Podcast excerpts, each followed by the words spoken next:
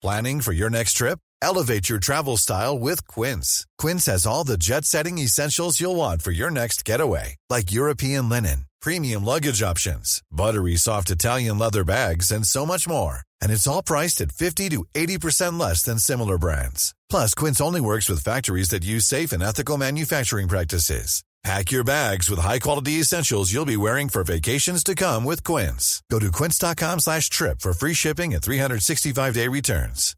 When you make decisions for your company, you look for the no-brainers. And if you have a lot of mailing to do, stamps.com is the ultimate no-brainer. It streamlines your processes to make your business more efficient, which makes you less busy. Mail checks, invoices, legal documents, and everything you need to keep your business running with Stamps.com. Seamlessly connect with every major marketplace and shopping cart. Schedule package pickups and see your cheapest and fastest shipping options from different carriers. With rates up to 89% off USPS and UPS rates. And with the Stamps.com mobile app, you can take care of mailing and shipping wherever you are. Make the same no-brainer decision as over 1 million other businesses with stamps.com. Sign up with code program for a 4-week trial plus free postage and a free digital scale. No long-term commitments or contracts. That's stamps.com. Code program.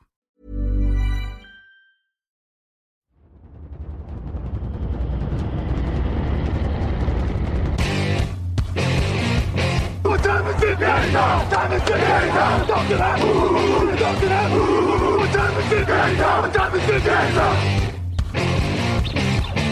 Got gun, Hulk left slot. Dixie left, Key left. Mercedes, wide chip, Ricky. Beaver left, 75, Katie, Omaha. We're good.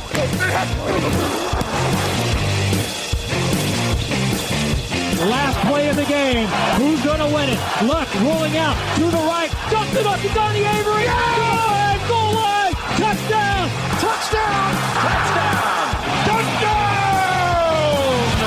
Hello, hello, bonjour et bienvenue à tous dans l'épisode numéro 340 du podcast Jean Actuel Matéi. Très heureux de vous retrouver en ce lundi. À mes côtés cette semaine, c'est Grégory Richard. Bonjour Grégory. Salut Alain, bonjour à tous. Euh, Grégory, nous sommes réunis en ce podcast du mardi pour parler des finales de conférence. Podcast du mardi qui vous est présenté par le Hard Rock Café Paris. N'hésitez pas à aller y faire un tour évidemment euh, pour tous vos besoins en euh, hamburger et restauration et visite évidemment si vous aimez les reliques musicales hip-hop, rock. Il y a tout ça au Hard Rock Café. N'hésitez pas à aller y faire un tour. Chiefs 49ers, ce sera l'affiche du Super Bowl. Comment en est-on arrivé à cette affiche? C'est le débrief des finales de conférence. C'est parti.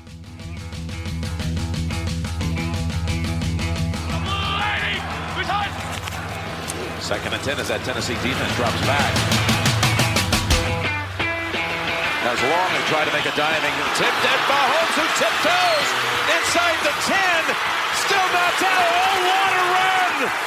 Out of this world! Touchdown, Kansas City! Can't stop addicted to the shindig.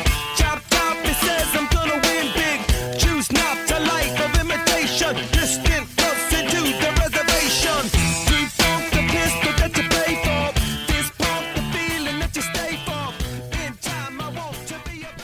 Chiefs 35, Titans 24, c'était la première finale de conférence. Elle opposait donc les deux équipes de l'AFC. Cette fois, il n'y a pas eu d'exploit des Titans. Grégory, l'attaque des Chiefs est juste trop forte, trop rapide, et au final, on dirait qu'il n'y avait rien à faire. Oui, euh, c'est un peu les mêmes ingrédients qu'on retrouve euh, sur, sur les derniers matchs des Chiefs, mais en l'occurrence, ça fonctionne plus que bien. Euh, c'est vrai qu'on avait un petit peu peur, notamment euh, de par leur début de rencontre, de retrouver un petit peu les, les travers qu'on avait vu contre Houston. Il y a un drop euh, de Travis Kelsey dès le premier drive. Il y a un début de rencontre, en effet, où offensivement, tout est pas au point, même si c'est surtout la défense qui avait beaucoup, beaucoup de mal à, stopper Derrick Henry et ses partenaires. Après, c'est sûr qu'on a retrouvé la formule qui fonctionne toujours aussi bien, qui est peut-être un poil caricatural, mais ça, on aura le temps peut-être d'en parler euh, dans l'optique des previews, mais ce côté un petit peu dans l'ultra verticalité et ce qui permet également à Patrick Mahomes de euh, on va dire, faire reculer la défense et d'apporter un petit peu plus de variété à son panel de jeu, c'est-à-dire réussir à obtenir les first down euh, à la course. Et on avait vu que contre Houston, ça avait été un facteur assez déterminant euh, dans l'optique notamment du retour de Kansas City. Ça l'a été d'autant plus sur ce match-là, à l'image notamment de son touchdown inscrit juste avant la pause, qui permet notamment à Kansas City de, de prendre le premier, le premier avantage décisif dans ce match vers, la, vers, la route, vers la route du Super Bowl, on va dire. Patrick Mahomes, donc tu en as largement parlé, 23 sur 35, 294 yards, 3 touchdowns. Euh, son touchdown avant la, la, pause, pardon, qui est un peu le tournant du match, on peut le mhm. dire quand même, puisque ça fait repasser son équipe devant. C'est un gros, gros coup sur la tête de Tennessee et ils s'en remettent jamais. Très clairement, parce que c'est vrai qu'ils arrivaient quand même, mine de rien, à bien contenir ce jeu au sol. Avec un Damien Williams qui, on le sait, peut sortir du chapeau euh, en fonction des situations. Ils ont un peu plus souffert quand Tyreek Hill sortait du backfield, mais ça, c'était ça n'a pas été si, si, symptomatique que ça en l'occurrence. Euh, maintenant, c'est sûr que cette, cette capacité qu'a Patrick Mahomes, ces appuis qu'il a, qu'il a démontré et, et cette capacité à jouer juste, que ce soit à la passe et à la course, ça a vraiment été un facteur déterminant et à chaque fois dans des deuxièmes cartons qui permettent à Kansas City de se remettre dans le bon sens et de récupérer un momentum qui relâche jamais au final sur le reste de la partie. Il y, a une explication possible d'ailleurs à ces débuts de match. Euh, mener 24-0 contre les Texans, mener 10-0 puis 17-7 euh, dans cette rencontre. Comment ça se fait qu'ils n'arrivent pas à démarrer euh, comme certaines équipes, je pense aux Patriots de la grande époque ou des choses comme ça, qui vraiment dès le premier drive déroulaient et, enchaînaient face et, imprimaient leur tempo. Là, ça fait deux semaines de suite que les Chiefs sont un peu lents au démarrage. Bah, c'est vrai que moi, un gros point d'interrogation sur ce match-là, et là encore, je ne veux, pas, veux pas empiéter sur la preview, mais c'est vrai que la ligne offensive m'a un petit peu intrigué quand même en début de match du côté de Kansas City. On a vu beaucoup de pression sur Patrick Mahomes qui essayait de, de scrambler un petit peu en, vain avec euh, justement pas mal de, défenseurs euh, euh, sur le dos assez rapidement pour, lui fermer les embouchures. Quand on sait qu'en plus Tennessee n'est pas non plus réputé cette saison pour avoir un gros gros pass rush, même si on voit qu'il y a eu quand même un léger mieux pendant, pendant les playoffs. Et on s'est aperçu quand même qu'avec une ligne offensive qui devenait un petit peu plus solide au fil du match, ça permettait justement à Patrick Mahomes de d'avoir ce temps supplémentaire, cette capacité justement euh, d'identifier ces menaces profondes et justement de d'avoir ce cette double option, on va dire. Et c'est vrai que cette montée en puissance de la ligne offensive, un petit peu comme c'était le cas également contre, contre Houston, avec un JJ Watt qui a mis beaucoup, beaucoup de temps à être vraiment bien contenu par la O-line de Kansas City, euh, c'est quand même des éléments qui sont alors, euh, inquiétant d'un côté parce que voilà, ça fait quand même deux fois qu'on constate que justement il y a des petits trous d'air à ce niveau-là, mais on constate aussi qu'il y, y, a un petit regain de forme qui coïncide également avec euh, les performances, euh, on va dire, croissantes de Kansas City sur l'ensemble du match. Quoi et encore une fois, ça fait partie des choses dont on parlera dans les previews, mais ce genre de retard au démarrage de la ligne offensive contre San Francisco, ça va être très très compliqué oui. Euh, Il y a une petite ligne défensive en face. Ouais, ouais, ça, risque d'être compliqué. Je reviens juste un petit peu tiens, sur l'action dont on parlait, là, la course de, de, Patrick Mahomes, où il déborde, le, où il déborde au sol. Est-ce que, selon toi, la règle, euh, les, enfin, les règles de ces dernières années sur la protection des quarterbacks jouent pas un petit peu? J'ai trouvé qu'au début de l'action, les, défenseurs temporisent un peu parce qu'ils pensent qu'il va sortir. Ou... Enfin, je trouve qu'il y a quelques années, il serait peut-être fait un, peu couper les pattes un peu plus vite. Je, ça remet pas en cause la qualité globale de l'action ou l'échapper, mais je trouve que ça temporise un petit peu sur le début de l'action du côté de la défense. Oui, non, c'est peut-être vrai. C'est sûr que maintenant, on on attend peut-être un petit peu plus que le, que quarterback passe la ligne de scrimmage et c'est sûr qu'avec les quarterbacks modernes euh, qui, qui, démontrent en plus euh, voilà en plus avec la, la, jeune euh, la jeune classe qui arrive qui est encore parfaitement capable d'ajouter une menace à la course c'est sûr que ça peut rapidement se payer cash. On découvre pas en tout cas que les défenseurs sont peut-être un peu plus bridés par rapport au côté un petit peu trop dur qu'on avait l'habitude de voir il y a quelques années ça peut en effet avoir eu une incidence euh, au final pour Tennessee. Après, bon, euh, si Patrick Mahomes derrière arrive à casser 2-3 plaquages pour aller au touchdown, oui, oui, oui. La, la, fin de l'action, évidemment. Voilà, je suis d'accord avec toi que le début permet en tout cas peut-être à Mahomes de prendre de l'élan et d'avoir un petit mm. peu cette impulsion qui est, qui est précieuse à l'arrivée, quoi. Oui, non, c'était vraiment sur le début, hein, la fin de l'action. En effet, il n'y a rien à lui reprocher lui. C'est plus la défense qui se, qui se trouve un peu. Et puis, donc, Mahomes, euh, juste pour les citer, un nombre de, cid- de cibles incroyable 7 ballons pour Sammy Watkins, 5 pour Tyreek Hill, 5 pour Damian Williams, 3 pour Travis Kelsey, 2 pour Demarcus Robinson, 1 pour Michael Hardman. C'est aussi quand même cette multitude de cibles. Tu parlais de la, de la verticalité, mais il y a quand même aussi une multitude de cibles assez incroyable. Et là, euh, Tennessee avait pas les armes pour contenir tous ces mecs-là. Et je sais pas si quelqu'un les a. En- non, c'est sûr qu'il y a des, il y a, il y a pas mal de menaces. C'est vrai que par exemple, l'apport d'un Sammy Watkins qu'on voit pas forcément sur tous les matchs, c'était, c'était assez précieux. Surtout que sur troisième tentative, alors j'ai pas les stats exacts, et j'ai vu qu'ils étaient à 60%, mais sur troisième tentative, il y a quand même des, euh, des jeux assez intéressants, assez précieux. Encore une fois, là où par exemple en première mi-temps contre Houston, il s'était liquéfié dans ce, dans ce type d'exercice. Là, globalement, hormis le catch d'entrée, hormis le drop pardon d'entrée de, de Travis Kelsey, ils ont été quand même assez solides dans cet exercice, avec notamment, un Sammy Watkins plein centre qui a, vraiment fait du bien, un Demarcus Robinson qui est sorti parfois quand, euh, quand c'était nécessaire, un Damien Williams bien entendu en, sortie de backfield, euh, là où il est presque plus dangereux qu'en en simple coureur. Euh, c'est sûr que ça fait du bien d'avoir des cibles comme ça du côté de, de Kansas City. Maintenant, il faut les avoir sur tous les matchs parce qu'on voit qu'en effet, ça peut être extrêmement précieux au bout du compte. Du côté des Titans, on a eu 8 séries offensives, field goal, touchdown, touchdown. Jusque-là, tout va bien, on mène 17-7. Mhm. Derrière, punt, punt, punt, touchdown et échec sur quatrième tentative. En fait, ils ont un trou de 3 punts et ça suffit euh, aux Chiefs pour s'envoler. Qu'est-ce qui a calé quand même pour Tennessee? Parce que tout était très bien parti. Euh, on se demandait si on n'allait pas euh, en début de match. Bon, voilà, ça part très très bien. On se dit on va peut-être avoir des Titans au Super Bowl. On est peut-être parti pour une nouvelle surprise. Et d'autant que le scénario est plutôt bon parce qu'on se dit ils sont devant, donc ils, peuvent et ils doivent donner le ballon à Derrick Henry et ça doit faire tourner le chrono. Finalement, ça marche plus. Euh, 19 courses, 69 yards, 3,6 yards par course pour euh, Derrick Henry.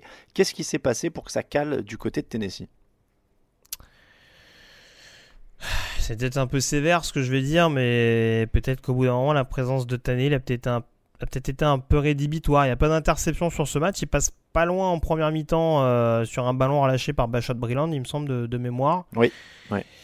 Euh, après, c'est sûr que le momentum a, quand même été assez bien géré, je trouve, par Mike Vrabel en première mi-temps. Après, ce, après cette interception loupée, il marque quand même le touchdown avec Derrick Henry au sol.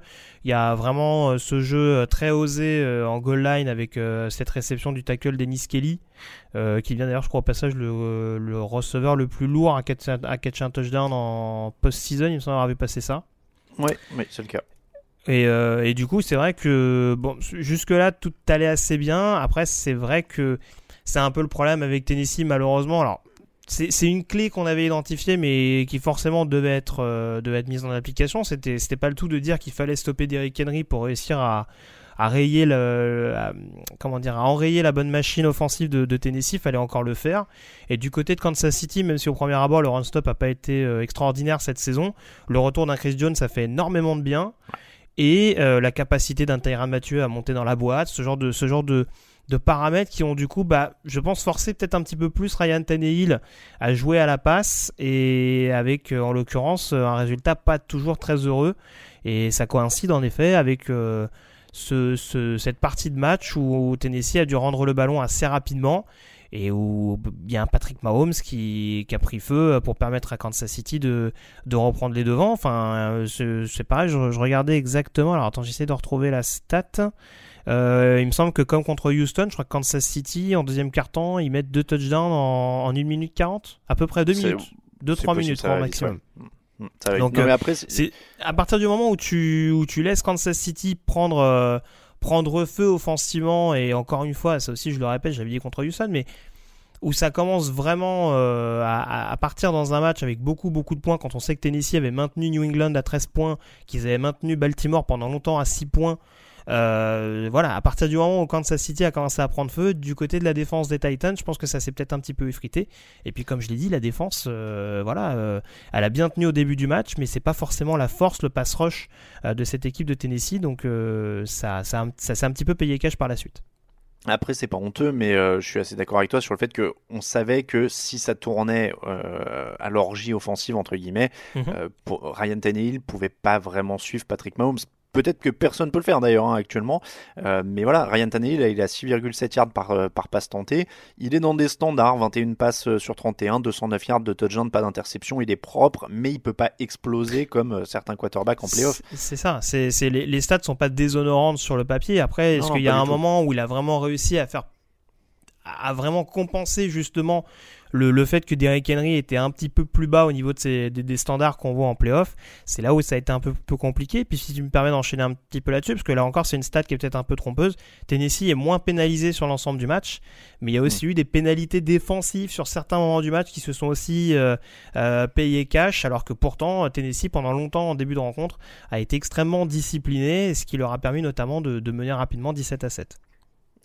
Après le touchdown du 17 à 7, les 4 possessions suivantes, ça donne 33 yards et 2 first down pour, euh, pour Tennessee. Donc euh, clairement, ça, ça a fait très mal. Et, les deux noms que tu as, as mentionnés, je voulais revenir dessus. En effet, Chris Jones a apporté énormément. On rappelle qu'il n'était pas là contre les Texans euh, parce qu'il était blessé au mollet. Là, il est revenu, il a joué même pas la moitié, hein. il a joué 23 snaps sur 57 en défense, donc ils l'ont mis vraiment à dose homéopathique quand ils avaient besoin de lui, mais la différence elle est incroyable, quand il est là, la défense réussit 7 pressions et 3 sacs, quand il n'est pas là, c'est une pression et zéro sac.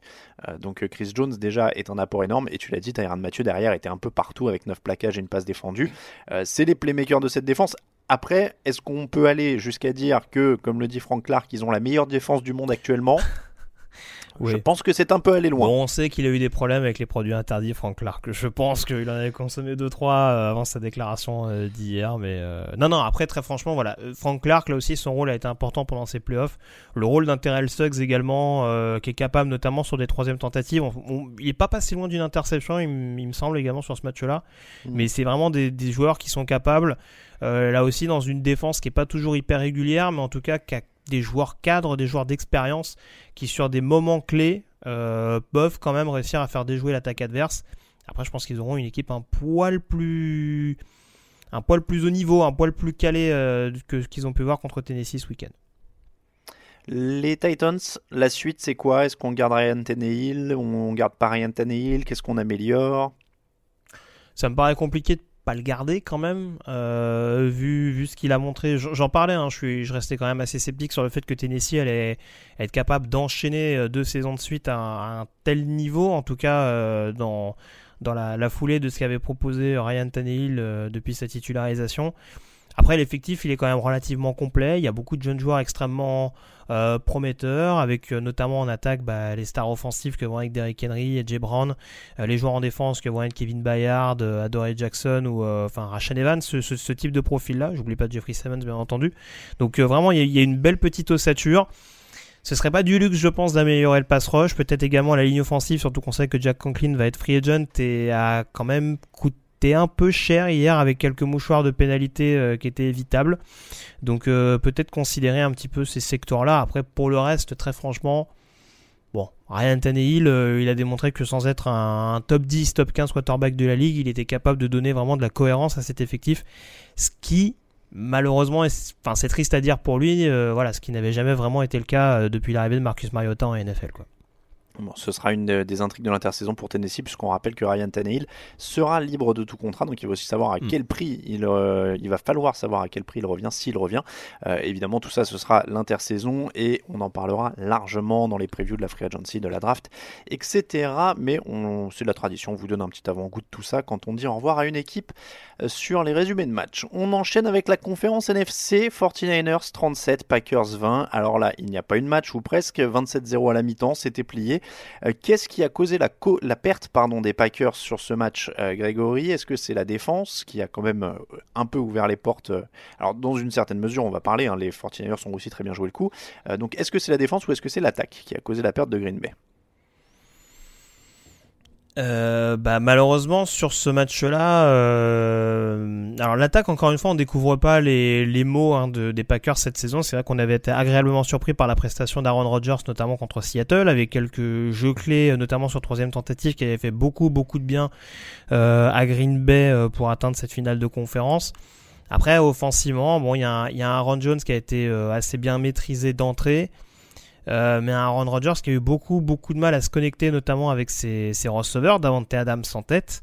Et c'est vrai que en face, la défense n'a pas forcément euh, euh, permis, sitôt passé les deux premiers drives, a pas forcément euh, permis de, stopper, on va dire. euh, Enfin, je pense à les deux premiers, le, tout premier drive, pardon, parce que le deuxième c'est un TD, a pas vraiment permis de, stopper, on dira, l'hémorragie. Et on est retombé un petit peu dans les travers qu'on avait vu lors du match de saison régulière. Euh, avec une équipe qui paradoxalement euh, alors paraissait pas préparée je sais pas si elle était pas préparée en tout cas manifestement elle n'avait toujours pas de réponse alors que paradoxalement elle avait joué cette attaque de San Francisco Ouais. alors que globalement les ingrédients n'ont pas été si différents que ça euh, par rapport à ce qu'avaient proposé les Niners en saison régulière. Et c'est sûr que là, sur ce match-là, euh, San Francisco a pas eu à forcer son talent avec un jeu au sol euh, qui a encore été euh, euh, extraordinaire, avec encore une fois euh, des solutions qui ont été trouvées, euh, la, la ligne offensive qui a définitivement annihilé euh, le front seven adverse. Alors, Et on va y c'est venir. sûr que. Pardon, pardon, excuse-moi. Tu voulais, tu voulais d'abord parler de, de la défense Ouais. de. Alors, pas de la défense, de l'attaque de, de Green Bay. On, on va venir pardon. au jeu au sol de- des 49ers, mais tu as mentionné, tu as parlé de l'attaque de Green Bay. Donc, on va, on va Mhm. partir là-dessus d'abord. Euh, Est-ce qu'on doit quand même, moi je voudrais venir là-dessus, euh, il peut pas y échapper parce que c'est quand même un, un grand joueur. Est-ce qu'on doit s'inquiéter pour Aaron Rodgers? Parce que ces dernières années, on a beaucoup parlé de Tom Brady, on a beaucoup parlé de Drew Brees, euh, déclin, pas déclin, signe, pas signe. J'ai pas l'impression que la question soit venue pour Aaron Rodgers euh, ces dernières années, et j'ai l'impression qu'il serait temps qu'elle vienne.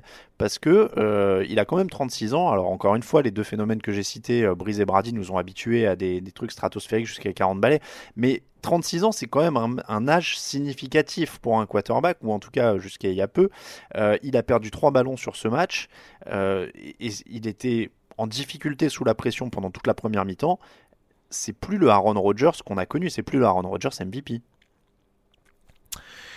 Non, j'ai tendance à te rejoindre. Après, c'est vrai que c'est un joueur qui jouait beaucoup, je trouve, sur, euh, sur un placement assez intelligent, à l'instar d'un Drew dans la poche. Et j'ai l'impression que, alors, peut-être du fait des blessures, on sait que c'est un joueur qui a, qui a- qui a quand même eu deux blessures importantes, notamment en 2013 et en 2017, il me semble, de mémoire. Euh, peut-être qu'aujourd'hui ça se paye, mais c'est vrai que cette mobilité, elle se ressent plus forcément autant. Et c'est vrai que je trouve même qu'en termes de lancer, euh, il- devient presque un poil caricatural dans ses fenêtres de tir.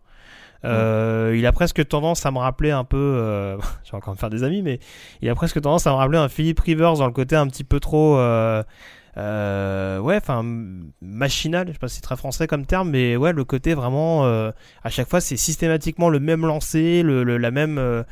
la même façon éventuellement d'aller chercher son, son receveur euh, sans forcément euh, beaucoup de je sais pas comment dire ça c'est beaucoup d'aptitude à prolonger le jeu à laisser justement la capacité à son receveur de se démarquer et c'est vrai que c'est à double tranchant parce que oui ça, ça lui permet de lancer le ballon rapidement et éventuellement de trouver des cibles rapides Euh, sauf que là encore, il n'a pas une escouade de receveurs, hormis Devante Adams, qui a quand même été globalement bien maîtrisé sur ce match-là. Il n'a pas non plus un groupe euh, hyper, euh, hyper satisfaisant. On sait qu'il y a eu la blessure d'Equanimous St. Brown, mais ça reste un groupe extrêmement jeune. Et un joueur comme Allen Lazard, euh, un joueur comme Jimmy Graham, qui lui, pour le coup, est plutôt en fin de parcours. C'est c'est des cibles qui restent un petit peu en difficulté. On a essayé de trouver un petit peu Aaron Jones et Jamal Williams en sortie de backfield. Et San Francisco a parfaitement réussi à anticiper et à identifier ses fenêtres de passe. Et à partir de ce moment-là, euh, malheureusement, j'ai presque envie de dire que le jeu d'Aaron Rodgers, il devient presque euh, ouais caricatural, un petit peu trop, un petit peu trop stéréotypé pour une défense de San Francisco qui est capable de mettre la pression et qui a également des joueurs sur le deuxième rideau capables de parfaitement euh, couvrir et d'anticiper ces fameux lancers un petit peu trop répétitifs. Alors voilà, moi je lui mets pas tout sur le dos, je voulais ouvrir le débat, mais en effet, euh, là où tu as, totalement raison, c'est que le groupe autour de lui n'est pas optimal. C'est-à-dire qu'il y, a- il y a des jeunes joueurs, euh, il y a un Davante Adams qui est grosso modo assez seul en termes de cible, de qualité reconnue dans la force de l'âge. Euh, 9 réceptions, 138 yards pour, euh, pour Davante Adams, mais autour en effet c'est faible. Et, et encore une fois, c'est pour ça que je parlais du- de Brady et des autres, c'est que le débat il est un peu le même. Brady, on parlait de son niveau, etc., mais de ce qu'il y a autour. Là, c'est Rogers, c'est pareil, mais, mais il va falloir mieux l'entourer si on veut tirer le, le meilleur de lui. Après, alors autant moi je l'ai trouvé, euh, comment dire, déplorable dans l'attitude pendant tout le match parce qu'il avait l'air fermé, il avait l'air euh, euh, de traîner le. Il, il avait pas l'air d'avoir envie d'être là en fait. Je sais pas comment le dire autrement, mais il, avait un langage corporel qui était assez déplorable. Alors je voulais en parler dans mon flop, mais autant qu'on y est. hein. Il, avait l'air d'av- d'av- d'avoir envie d'être là autant que moi pendant la seconde mi-temps, si tu veux. Alors que moi, il était 4 heures du matin et que j'étais en train d'attendre d'écrire le résumé. Euh, mais, mais bon, mais à côté de ça, en conférence de presse, il dit la fenêtre est encore ouverte et il est plutôt positif. Ouais, mais alors, si tu veux, moi, à un moment donné, c'est sûr que je veux bien. euh, Enfin, moi aussi, j'ai beaucoup aimé Aaron Rodgers, euh, ce qu'il proposait notamment en 2010, lors de l'année qui permet à Green Bay d'être sacré. Maintenant, c'est vrai que mentalement, c'est un joueur qui pose quand même beaucoup, beaucoup de questions. Euh, Ouais. Des joueurs comme Brady ou comme Brice, ils en sont aussi là où ils en sont euh, à leur âge. C'est aussi parce que mentalement, je veux dire, c'est des, c'est des mecs qui sont en béton armé, quoi. Et Aaron Rodgers, enfin. On sait qu'il y a eu des différends avec Mc- McCarthy. On a dégagé McCarthy en disant voilà, euh, visiblement le problème c'était le head coach. On va mettre un, un, comment dire, un entraîneur principal avec une mentalité offensive qui pourra un peu plus euh, s'acclimater, on dira, au bon vouloir de, la vedette, euh, du quarterback vedette. Et on se rend compte au final que je veux pas dire qu'Aaron Rodgers a traversé la saison comme un fantôme parce que statistiquement, enfin, il n'y a pas énormément de déchets, il y a des statistiques qui restent dans les moyennes de ce qu'il a proposé euh, depuis son arrivée dans la ligue.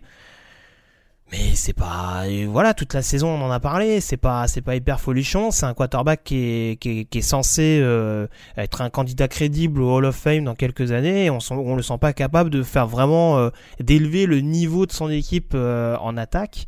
Et c'est un peu ce qui a été problématique tout au long de, tout au long de cette saison. Et comme tu dis, euh, sur un tel événement, quand on, quand on sait la saison, alors en dents de euh, il y a une saison à 13-3, hein, mais euh, quand on sait que tout n'a pas été hyper assurant de la part de Green Bay, euh, voilà, là on aurait pu se dire bon bah voilà sur ce match-là il va faire taire des, il va faire taire des bouches euh, pour reprendre un terme qui revient, qui revient beaucoup à la mode. Et au final ouais, euh, il était là, il s'est dit bon bon bon voilà, la défense est pas dedans, bon bah tant pis, l'aventure était sympa quand même. C'est un peu dommage quand tu sais le, le profil du bonhomme et l'expérience qu'il peut apporter à cette équipe.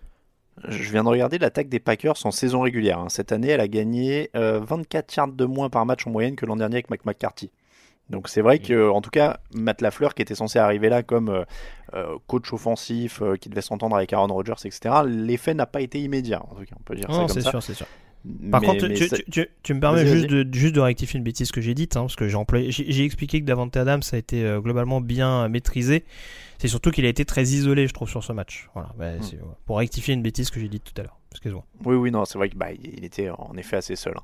Euh, on l'a déjà dit, on, peut, on va y venir euh, justement, parce que je sens que tu brûlais d'impatience d'en parler. La défense donc de Green Bay a été humiliée par le jeu au sol des Niners. 42 courses, 285 yards, 6,8 yards par course. On l'a déjà dit, hein, ce jeu au sol de San Francisco est dingue. Euh, la ligne, les choix de jeu, Raheem Mostert sur ce match, euh, agile, rapide, voilà. Mais on dirait, alors évidemment, on n'enlève rien à Raheem Mostert. 29 courses, 220 yards, 4 touchdowns à lui tout seul. Il était insaisissable, il était superbe. Euh, mais on dirait que ça pourrait marcher avec n'importe quel coureur, ce que fait Kyle Shanahan. Bah écoute, euh, pour le coup, je me suis amusé à dresser une petite liste de noms parce que encore une fois, je te rejoins. C'est vrai que Raheem Mostert, euh, voilà, il, il a en effet cette vitesse et cette capacité d'accélération qui le rend extrêmement dangereux, notamment parce que ça aussi c'est pareil. hein, il y a la capacité à lui libérer des brèches. Maintenant, il y a beaucoup de plaquages qu'il a réussi à casser sur ce match-là contre une défense en plus qui est censée être hyper disciplinée. Donc euh, il y a euh, voilà, il y a des yards qu'il est vraiment allé chercher lui-même et que la ligne offensive lui a pas uniquement donné.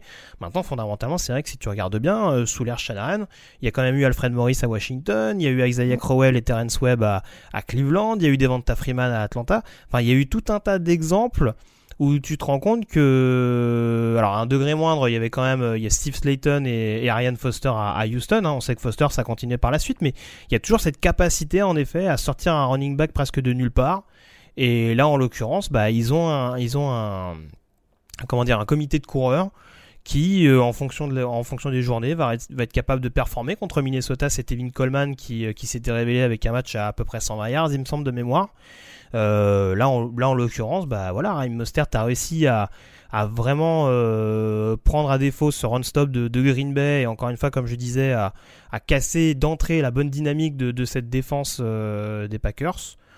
Donc euh, après euh, tout a tout a suivi euh, tout a suivi tranquillement et du côté de San Francisco euh, on a aussi profité euh, alors je dirais pas des erreurs adverses en tout cas on on, on s'est pas gêné pour euh, mettre la tête sous l'eau de l'adversaire parce que ça c'est ni en attaque ni Ah en bah défense oui. mais Mm. on prend le punt loupé par exemple de J.K. Scott alors que le score est quand même déjà assez à l'avantage de, de Green Bay voilà on va dire que C'est Bah, si, si- le si on prend c'est fum- premier c'est un premier round de boxe on va dire où, où les Packers sont groggy d'entrée et puis après bon ils commencent à taper dans le vide et euh, ils s'exposent très clairement à- au fait que l'adversaire va les, va les achever quoi.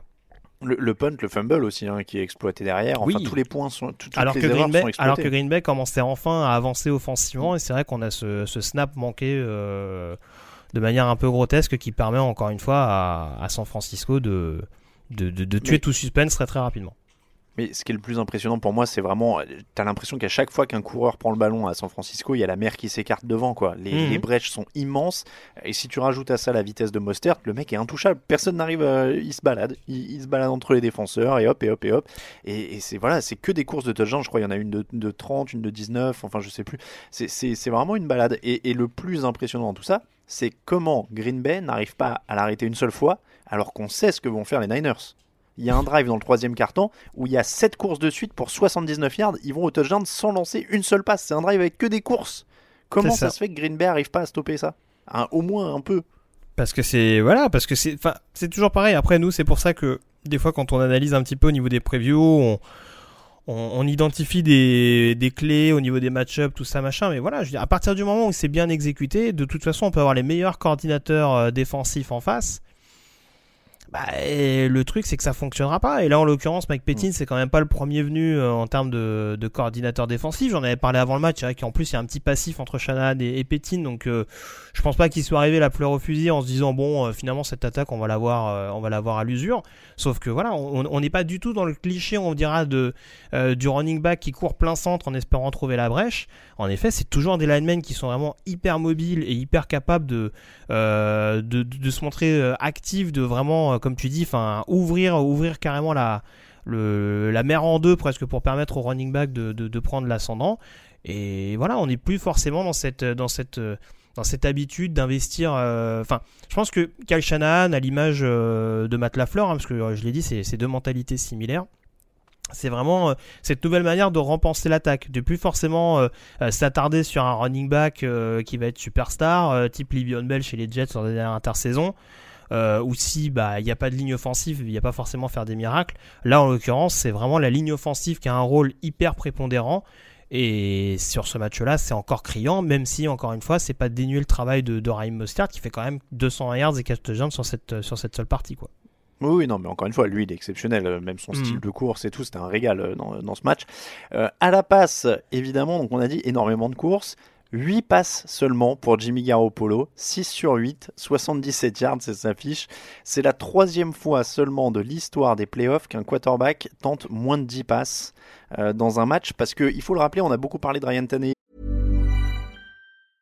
Ready to pop the question? The jewelers at BlueNile.com have got sparkle down to a science with beautiful lab grown diamonds worthy of your most brilliant moments. Their lab grown diamonds are independently graded and guaranteed identical to natural diamonds, and they're ready to ship to your door. Go to BlueNile.com and use promo code LISTEN to get $50 off your purchase of $500 or more. That's code LISTEN at BlueNile.com for $50 off. BlueNile.com code LISTEN. Ryan Reynolds here from Mint Mobile. With the price of just about everything going up during inflation, we thought we'd bring our prices down. So to help us, we brought in a reverse auctioneer, which is apparently a thing. Mint Mobile unlimited premium wireless. Have to get 30, 30, bit to get 30, bit to get 20, 20, 20, bit to get 20, 20, bit to get 15, 15, 15, 15 just 15 bucks a month. So, Give it a try at mintmobile.com slash switch. $45 upfront for three months plus taxes and fees. Promo rate for new customers for limited time. Unlimited more than 40 gigabytes per month. Slows. Full terms at mintmobile.com. dans les, premiers matchs de playoff, c'était contre les Titans et les Ravens. Euh, on avait dit il a, complété 7 et 8 passes, mais il en avait tenté euh, 15 contre les Patriots et 14 contre les Ravens. Là, Garoppolo n'a carrément tenté que 8 passes. Euh, bon, on en revient à la même chose, c'est un peu le fou la poule, c'est-à-dire que est-ce que ils tentent peu de passes parce que euh, préfèrent le sol et que ils ont pas, alors, je vais pas dire ils ont pas confiance en Garoppolo, ce sera un bien grand mot, mais tu vois l'idée, ils préfèrent le jeu au sol, ou alors est-ce qu'ils tentent pas de passes juste parce qu'ils ont même pas besoin en fait quoi.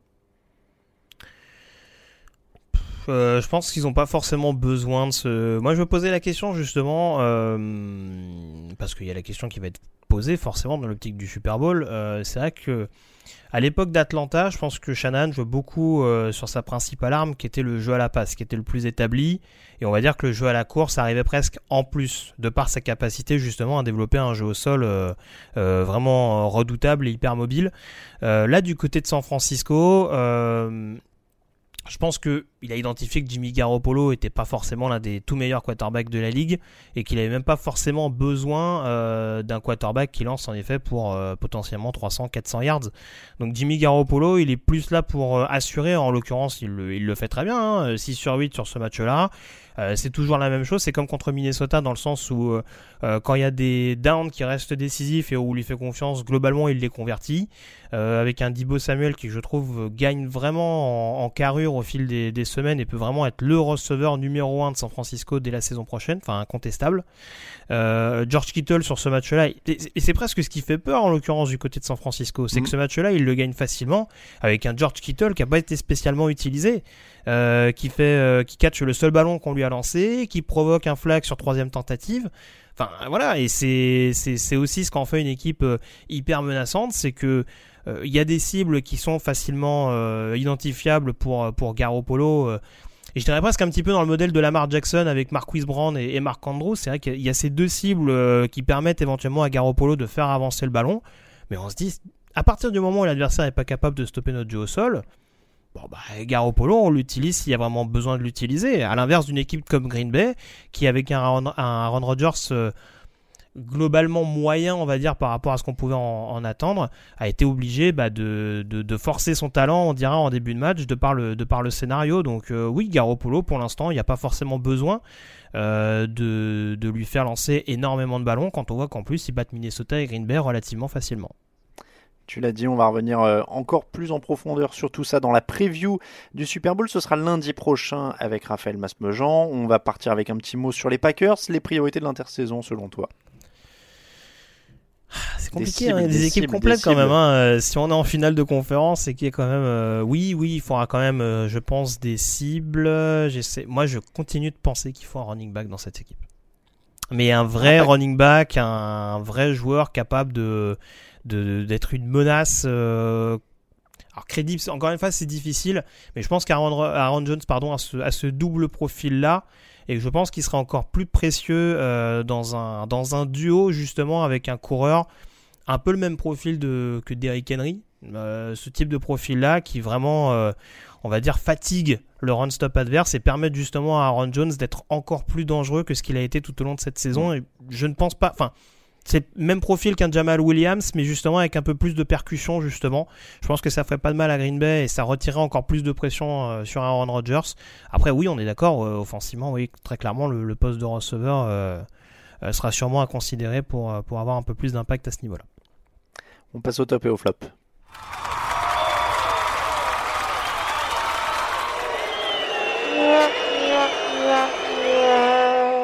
Les tops et les flops de la semaine. Grégory, deux matchs seulement, évidemment, donc ça fait moins de choix. Quel est ton top de la semaine? Ah, J'en ai plusieurs. Je sais pas, euh, je sais pas lequel toi t'allais choisir, mais euh, non, j'aime bien quand même les. J'aime bien les. Enfin, l'histoire qu'elle Shanahan, forcément, bon, on sait que j'ai, ça m'embête un petit peu d'un certain côté, mais euh, ça après c'est pas, c'est pas contre le personnage euh, par rapport à ce qui s'est passé en 2016. Mais euh, encore une fois, voilà, ça montre euh, que c'était pas un feu de paille et qu'en effet, ça reste un coach. Enfin, tu vois, on nous vend des histoires avec les Adam Gaze, les coachs comme ça. Oh, vous allez voir ce que vous allez voir. Enfin, là, pour le coup, en termes de génie offensif, je pense que ces dernières années, on a rarement fait aussi bien qu'un Cal Shanahan. Et la grande transformation dont on nous parle, elle est aussi liée au fait que Shanahan, petit à petit, a réussi à, développer cette attaque et, euh, et à donner justement à San Francisco euh, un air extrêmement crédible. Et euh, très franchement, c'est tout à son honneur. Et puis bon, en plus, je pense que les Packers vont arrêter de, vouloir l'affronter en finale de conférence nationale, puisque il me semble qu'en 2016, c'est déjà eux qui avaient pris très très cher contre Atlanta vers pour le Super Bowl. Non mais oui, totalement d'accord avec ça. Moi j'avais déjà mis le jeu au sol des Niners en, top la semaine dernière, donc je vais, vais pas le mettre deux fois, mais euh, un joli top pour Raheem Mostert. Alors j'avais prévu de donner des détails, mais je vais plutôt faire un teasing parce que je viens d'en discuter avec Jean-Michel euh, Boujard qui a rédigé son portrait euh, pour notre série d'articles de présentation du Super Bowl. Donc il y aura un portrait de Raheem Mostert sur le site et je vous encourage à le lire. C'est vendredi si je dis pas de bêtises, mais ça arrive vite et il y a plein de, de belles anecdotes. C'est un joueur qui a une histoire quand même très très particulière et il a été coupé de nombreuses fois euh, avant de, de trouver une maison à San Francisco. Il a été coupé six fois dans sa carrière. Et il y a des belles anecdotes là-dessus, donc je vous conseille le, euh, le portrait à venir sur le site. Et euh, mon vrai top, enfin mon premier top, c'était euh, l'affiche du Super Bowl, parce qu'on va pas se mentir. J'avais dit une bêtise dans le fauteuil juste avant le- les matchs, parce que j'avais dit Mahomes, Rogers, ça aurait de la gueule, voilà, etc. Mais ça m'a bien donné tort, parce que le collectif des 49ers, c'est quand même bien plus beau que, que ce que pouvait Mhm. proposer Green Bay, donc je suis bien content que ce soit les Niners qui soient passés finalement après ce qu'on a vu. Et, et cette affiche, quand même, euh, et puis c'est une affiche de renouveau quoi. Pour une fois, il n'y a pas un Brady, il n'y a pas un Breeze, il n'y a pas un Rodgers, il n'y a pas euh, un Manning, il n'y a pas un ce que vous voulez, un Roethlisberger ou voilà. Euh, donc ça, ça va être. Je suis vraiment vraiment impatient. Ça fait longtemps que j'ai pas été impatient de voir un Super Bowl comme ça. Euh, et donc cette attaque des Chiefs contre cette défense des 49ers, forcément, on va en parler un, un long moment avant le match. On a 15 jours pour en parler de toute façon. Hmm. Voilà, j'adore cette affiche. Bah, et, moi, et puis si tu me permets, alors, moi j'ai- l'autre top que je voulais mettre forcément, alors on sait que j'ai j'étais un peu sceptique sur ce joueur-là, mais enfin Patrick Mahomes c'est quand même un joueur hyper fun à avoir joué. hein. Il me rappelle vraiment Ah Brett oui. Favre dans le côté euh, je m'amuse sur un terrain. euh, si on, on sent qu'il vit sa rencontre. Tu parlais d'Aaron Rodgers tout à l'heure. Euh, c'est compliqué de dire d'un Patrick Mahomes. Ah tiens, il est un peu mou, il est un peu plat. là, pour le coup, tu, tu es vraiment dans, un, dans une finale de conférence. Tu Mm. vis le match à fond, quoi. Et c'est ça qui est, assez, qui est assez plaisant à voir quand tu regardes jouer un joueur comme Mahomes. Bah c'est ça, et puis en tant que spectateur, ça reste un jeu quoi quand même, donc c'est quand même plus Mhm. drôle quand euh, les mecs ont l'air de s'amuser aussi plutôt que de, de s'ennuyer. Moi ça, ça m'envoie sur mon flop, mais du coup euh, je me permets de, de le lancer en premier vu que c'était ça, hein, c'était Aaron Rodgers, euh, j'en ai parlé. euh, ouais, c'est, c'est- ça sentait la déprime quoi, et, et dès le début, dès le début, il y avait vraiment... moi, je trouve qu'il avait un. Encore une fois, c'est un peu de la psychologie de comptoir, mais il y avait un truc, il y avait un langage corporel et un truc vraiment négatif qui se dégageait d'Aaron Rodgers toute la soirée, quoi. Donc, euh, et comme tu dis, il, a quand même tendance à être un peu ronchon et au bout d'un moment, même pour la, vie en équipe, etc. euh, et pour euh, tirer les coéquipiers vers le haut, je, je vois pas ce que tu pouvais tirer de motivation quand tu regardais dans les yeux d'Aaron Rodgers hier soir, quoi. Donc, euh, donc c'est déjà si t'as pas des, un très grand groupe de cibles, c'est compliqué. Mais alors si en plus tu leur fais cette tronche là toute la soirée, bah c'est un peu, c'est un peu particulier. Voilà, je me suis permis de passer devant. Je te laisse faire ton flop. Bah, euh, mon flop, c'est. un flop à la con. hein. Mon flop, c'est les Niners, parce que du coup, on n'aura pas le State Farm Bowl euh, Ah. au Super Bowl. C'est vrai que tout est en voyant la pub. cette pub. Ouais. non, non, mais blague à part. Non, non, alors ça, euh, bon, c'est un truc, forcément, on va me dire, ça fait partie du jeu, etc. J'ai toujours autant de mal avec euh, les, les facéties de, de Richard Sherman, mais bon, je, je trouve, je trouve ça vraiment dommage parce que c'est un joueur qui est loin d'être con, en plus, c'est ça qui m'embête un peu, et il y a toujours Mais cette alors, mentalité tu- un peu euh, receiver, corner. euh, qui est un Mais alors peu, tu, tu parles de quoi du coup en l'occurrence? Bah, Il y, a, y, a, y a eu cette déclaration euh, pendant toutes les playoffs, euh, c'est moi, c'est moi, c'est moi de nouveau le meilleur, etc. Alors, il a été un peu pris à partie, c'est vrai, par Darrell Revis sur euh, sur Twitter, et bon, forcément, il va pas se gêner pour répondre. Mais c'est vrai qu'il y a toujours ce côté un petit peu euh, onanisme virtuel. euh, qu'aime bien Michael Thomas également le receveur des Saints euh, ces derniers temps. Et donc voilà je trouve ça un peu fatigant le côté trash talk. Bon on n'y échappe pas. Après bon quand ça reste sur un terrain c'est sympa. Euh, quand sur les réseaux sociaux c'est sans arrêt. Je trouve ça un peu dommage parce que encore une fois je trouve que ça donne une image un peu arrogante de l'équipe et tu vois Mm. typiquement pour prendre le cas de San Francisco je suis pas sûr que c'est comme ça qu'il faille caractériser cette formation. Donc euh, c'est ce que je trouve un peu dommage. Après bon, bon, on va, on Oui, va dire que, que ça fait partie du charme du personnage. Moi j'ai du mal à partager cet enthousiasme pour ce type de profil Oui, parce que j'ai vu que Darrell Revis l'avait un peu embrouillé euh, pendant le match en disant qu'il n'osait pas couvrir Davante Adams en homme à homme et qu'il fallait pas qu'il Oui, oui, non, mais voilà, après- etc. Après, Darrell Revis, c'est pas un ange, encore une fois. hein, Ouais, je veux dire, euh, encore, ça fait partie. Il, il trash talkait aussi. Hein, euh, il s'exprimait un peu moins dans les médias, mais bon, euh, il trash talkait aussi pas mal. Non, il- J'ai j'ai un trou. Revis, il prend une bague sur la saison qui passe à New England ou pas? Oui, tout à fait, ouais. Oui, c'est ça. Et ouais, ouais, exactement. Donc, Il y a des travaux, hein, c'est ça oui, aussi. je, je salue mon voisin d'ailleurs, hein, qui a attendu le podcast exprès pour, euh, pour sortir la perceuse. content. non, non, mais oui, euh, non, mais oui. Après, en effet, du coup, il a répondu un peu sèchement à Darrell Revis, mais je, je vois ce que tu veux dire. Hmm. Euh, on va terminer avec vos questions.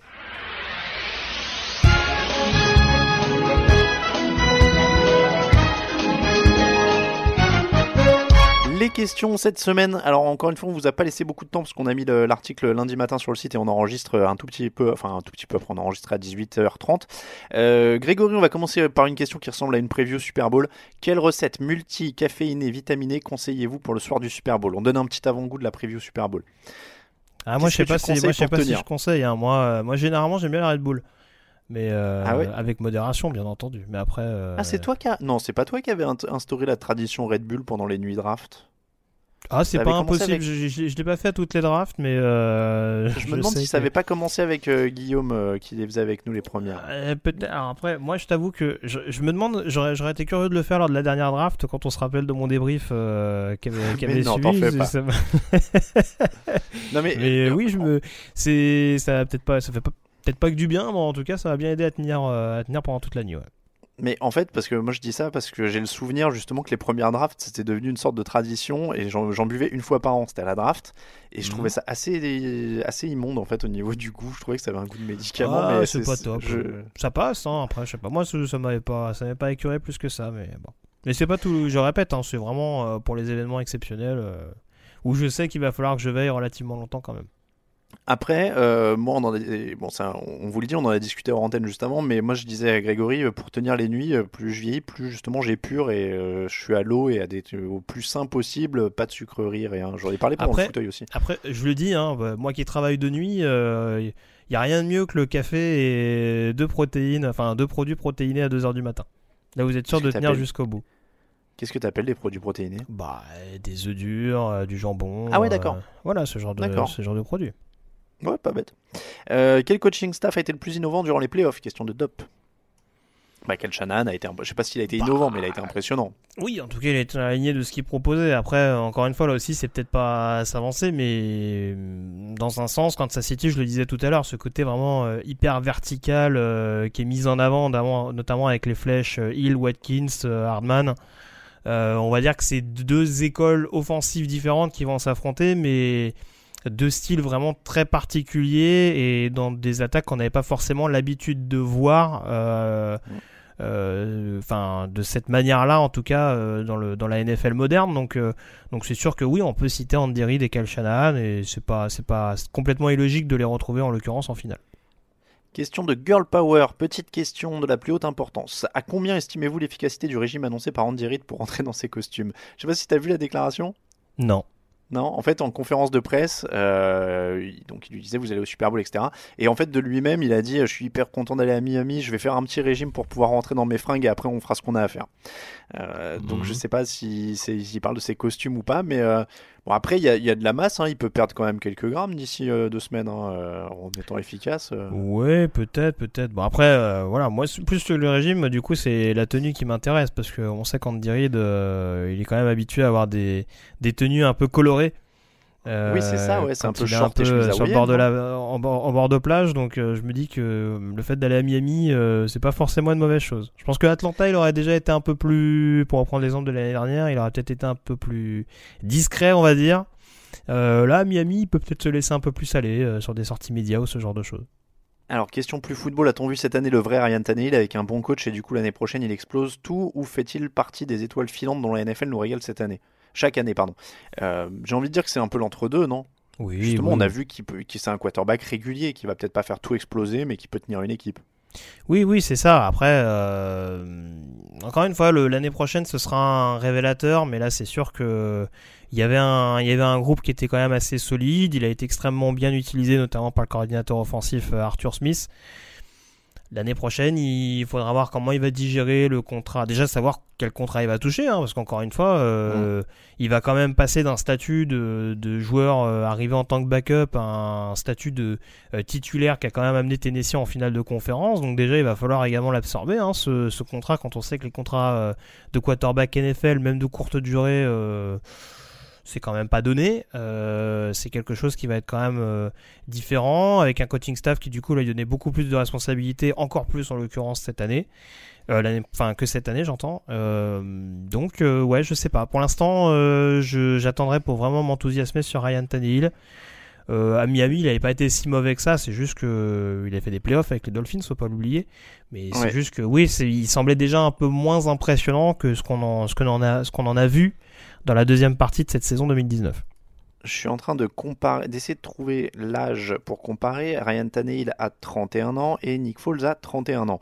Euh, Foles a signé avec les Jaguars pour 4 ans et 88 millions de dollars, dont 50 millions garantis à l'intersaison dernière. hein.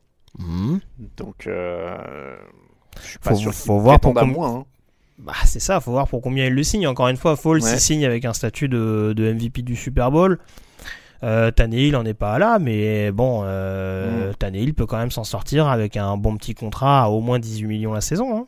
Ouais, ouais, ouais, ça me, ça m'étonnerait pas du tout. Mhm. Euh, selon vous, quels vont être les free agents les plus convoités de l'intersaison? Euh, c'est, toujours, toujours les questions de girl power. Euh, bon, là, on n'y est pas encore. On va faire une émission preview. Je vais, je vais botter en touche comme ça. On va faire une émission preview de la, de la free agency où on aura tous les noms. Ce sera peut-être plus simple plutôt que d'en oublier. Euh, mais après, il y a une grosse cuvée de quarterback, en tout cas sur Oh le oui. papier, et avant les franchise tags et avant, euh, voilà, parce qu'il y a encore beaucoup de choses qui peuvent bouger d'ici le mois de mars. hein. Il y en a qui vont être signés, il y en a qui vont être tagués, etc. Euh, mais d'ici là, on a cité Tannehill, Tom Brady est libre, Drew Brees est libre, Prescott. il y a qui- Dak Prescott est, est libre pour le moment s'il n'est pas tagué. Philippe Euh, Rivers, Jamie Winston. Rivers, Jamie Winston, voilà, il y a Marcus Mariota pour. euh, Mhm. on, on en parlait en interne dans la rédaction avant l'émission, c'est pour ça que je dis ça. Euh, Il y, a- il y a pas mal de monde. hein. Après, il y a même des Keskinum, des, des mecs comme ça un petit peu. Euh, Andy Dalton qui devrait être disponible pas en free agency mais en échange. Teddy Bridgewater, et ça, ça peut être quelque chose à surveiller du côté de New Orleans, savoir si on continue avec Bridgewater, puisqu'il a montré Mhm. pendant l'absence de Drew Brees, ou si on prolonge, on va dire, la star locale de, de, pratiquement les deux dernières décennies. Et puis je réponds aux deux dernières questions de Girl Power qui étaient ça fait un moment qu'on n'entend plus de répondeurs, les troupes ont-elles déserté ou y a-t-il un, y a-t-il eu un contre-ordre? Alors je le dis, euh, on, a, on a coupé un peu le répondeur, on le réutilisera peut-être par euh, dose sur des thèmes précis, mais c'est vrai que, euh, et, on, apprécie et on remercie tous ceux qui ont appelé, mais ça commençait à être tout le temps les mêmes personnes qui appelaient, donc comme on voulait qu'il y ait un peu de renouvellement, on va peut-être cibler par événement euh, euh, plus ciblé. Et puis Raoul a-t-il tout ce qu'il faut dans les règles cette fois? Écoutez, on croise les doigts, en tout cas, pour l'instant, au moment où on se parle, tout va bien. Mais je t'avoue que j'ai eu un petit. comment dire? J'ai eu un petit moment de stress au moment où, dans un des tweets aujourd'hui, tu sais, j'annonçais le programme du site pour les 15 jours à venir et où j'ai marqué un journaliste sur place. Et, et, pff, tu vois, j'étais, j'étais moyen au moment de le taper. euh, pff, je me disais, bon. Euh, Mais de toute façon, je suis sûr que t'es en, t'es en option B, non? Non, c'est pas, contretemps. c'est pas moi en option B. On a une Ah. option. euh, on a un Canadien en option Ah B oui, qui c'est peut vrai, descendre oui, facilement. c'est ça. Euh, que dalle 67, au regard des performances réalisées par Mahomes en début et fin de saison régulière ainsi que celles réalisées en playoff, n'était- n'était-il pas destiné à remporter le titre de MVP une deuxième année consécutive sans sa blessure? C'est vrai qu'il avait commencé très très très très fort au début de l'année. hein. Oui, oui, non, mais ça, c'est sûr que forcément, euh, sa, blessure un peu lancinante euh, à jouer contre lui. euh, les chiffres sont pas aussi ébouriffants que l'année dernière. Après, on l'avait dit, hein, que répéter deux saisons à un tel niveau, euh, c'était un peu compliqué, mais c'est sûr que déjà, il fait une excellente saison. Et bon, après, c'est les règles, les règles du jeu. hein. Il y en a d'autres qui ont fait de bonnes saisons et qui, pour cause de blessures, Carson Wentz en est l'exemple le plus fameux euh, lors de la saison 2016, donc euh, C'est vrai. 2017 pardon. Donc euh, ouais non c'est sûr que oui ça peut, ça peut se regretter après un- au vu de ce qu'a montré Lamar Jackson et dans une moindre mesure Russell Wilson bon il a- Il y aurait eu un beau match. voilà Il y aurait eu un beau match. Euh, hello la team, question de Coropo. Euh, vous êtes Jimmy G hier soir. Ne seriez-vous pas un poil frustré de ne pas lancer un ballon pendant plus d'un quart temps? Le jeu sol marchait très bien, ok, mais est-ce un manque de confiance du staff?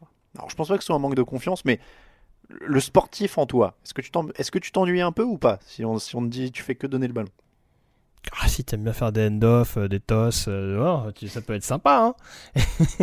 D'une certaine manière tu vois tu sur des petites tosses comme ça tu lances le ballon hein, euh, c'est- toujours ça de non mais bon oui c'est sûr que ça va pas être euh, ce qu'il y a de plus ce qu'il y le plus excitant. Après encore une fois enfin je veux dire quand l'attaque roule Mais voilà, alors tu Ouais. vois, moi je me suis posé la question euh, en, en lisant cette question-là, quand je l'ai prise tout à l'heure et que je l'ai- notée. Euh, je- je me- J'essayais de comparer à un truc le plus proche que j'ai vécu. Alors évidemment, j'ai jamais été joueur NFL et je serai jamais joueur sur NFL sur un terrain.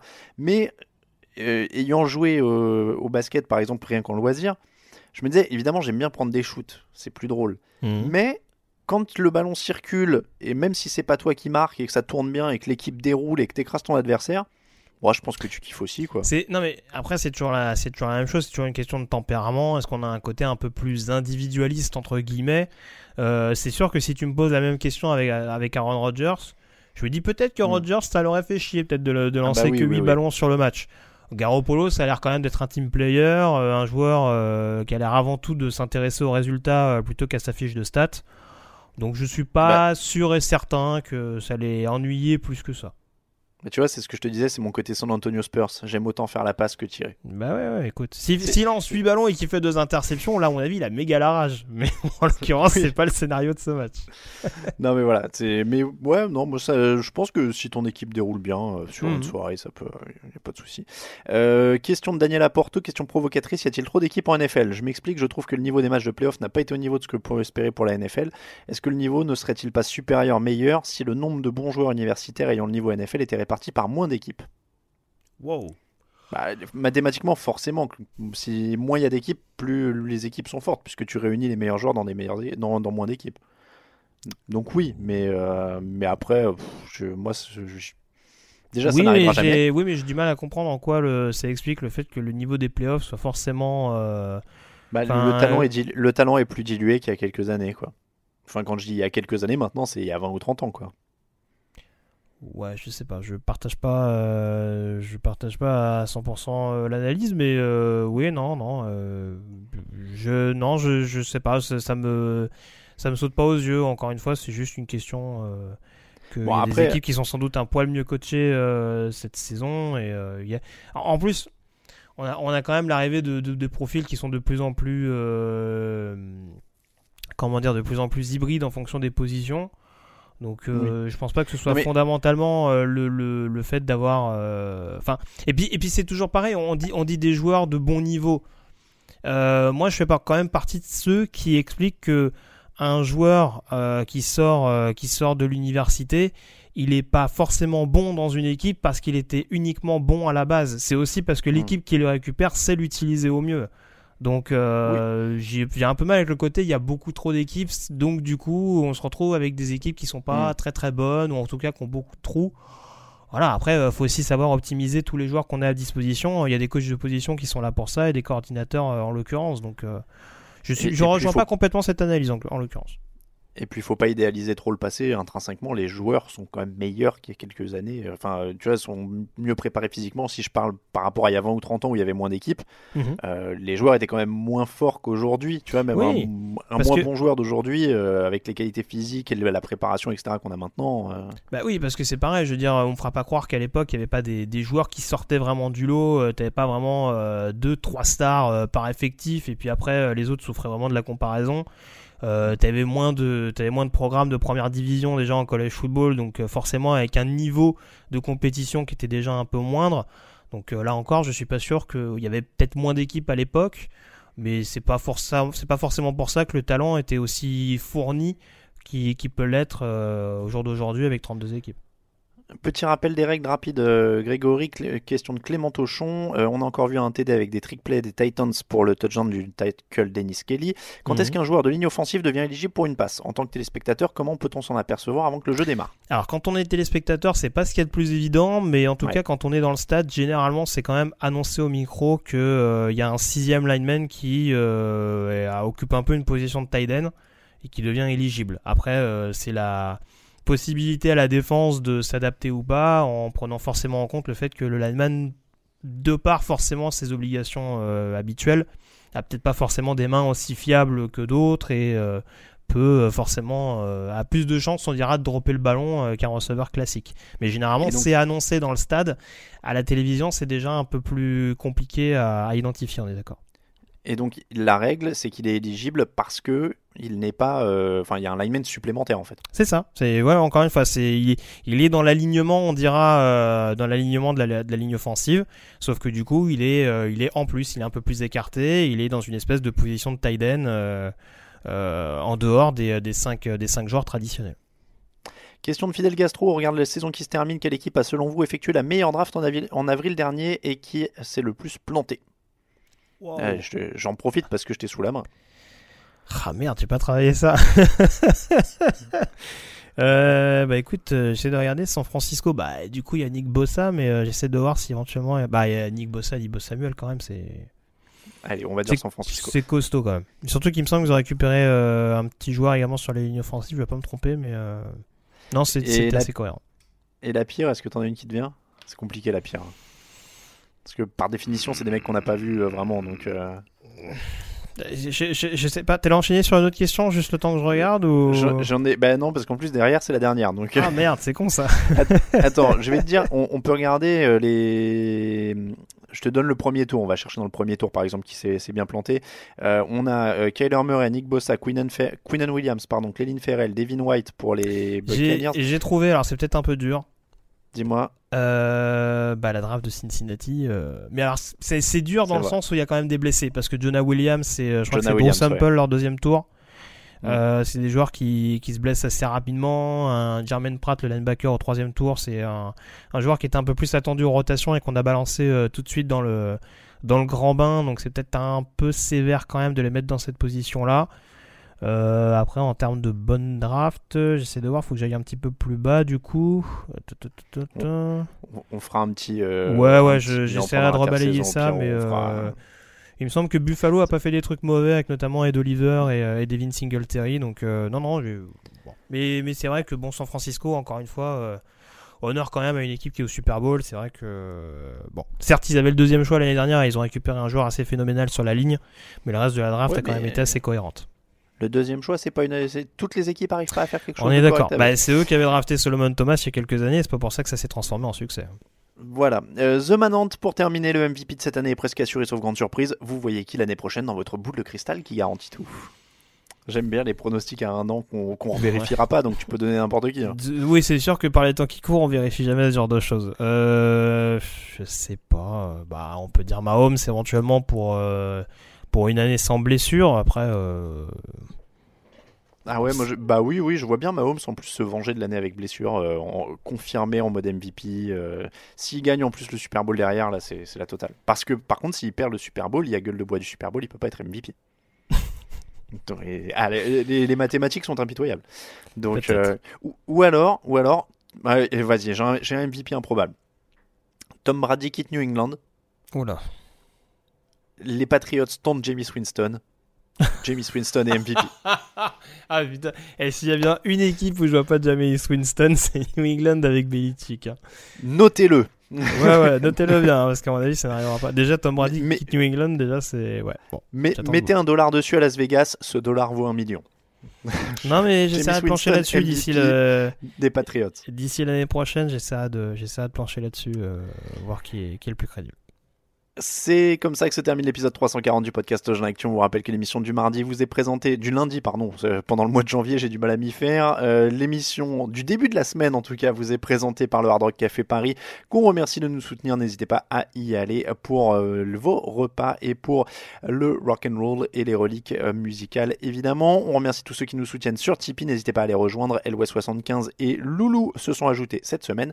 Pour nous suivre, touchdownactu.com bien sûr, Twitter TDActu, Facebook at TDActu, Instagram at touchdownactu en entier, at euh, Yellow Radiosa pour Grégory sur Twitter, at Alamatei pour moi-même, at Raphaël underscore TDA, at Raoul VDG, at Camille Sarben pour les camarades que nous allons retrouver au fil de la saison puisque nous retrouverons Raphaël pour la preview du Super Bowl et on retrouvera plein de monde pour le Super Bowl. Ouais, je peux le dire, j'ai teasé dans le fauteuil, j'ai dit euh, il y aura plein d'invités, mais euh, bah il y aura euh, Grégory qui sera là, il y aura Raphaël, il y aura Camille, donc il y aura tout le monde. Ah oui, c'est le vrai qu'on fauteuil de fin d'année. du coup, non, j'ai complètement Ben oublié. oui.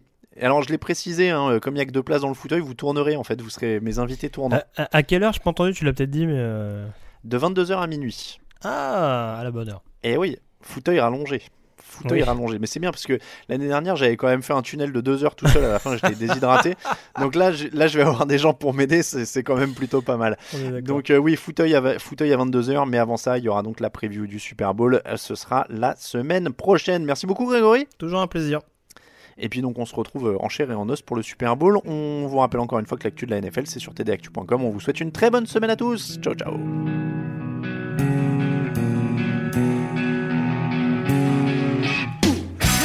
Analyses, fromage et jeux de mots. Tout sur le foutu est en TDAQ.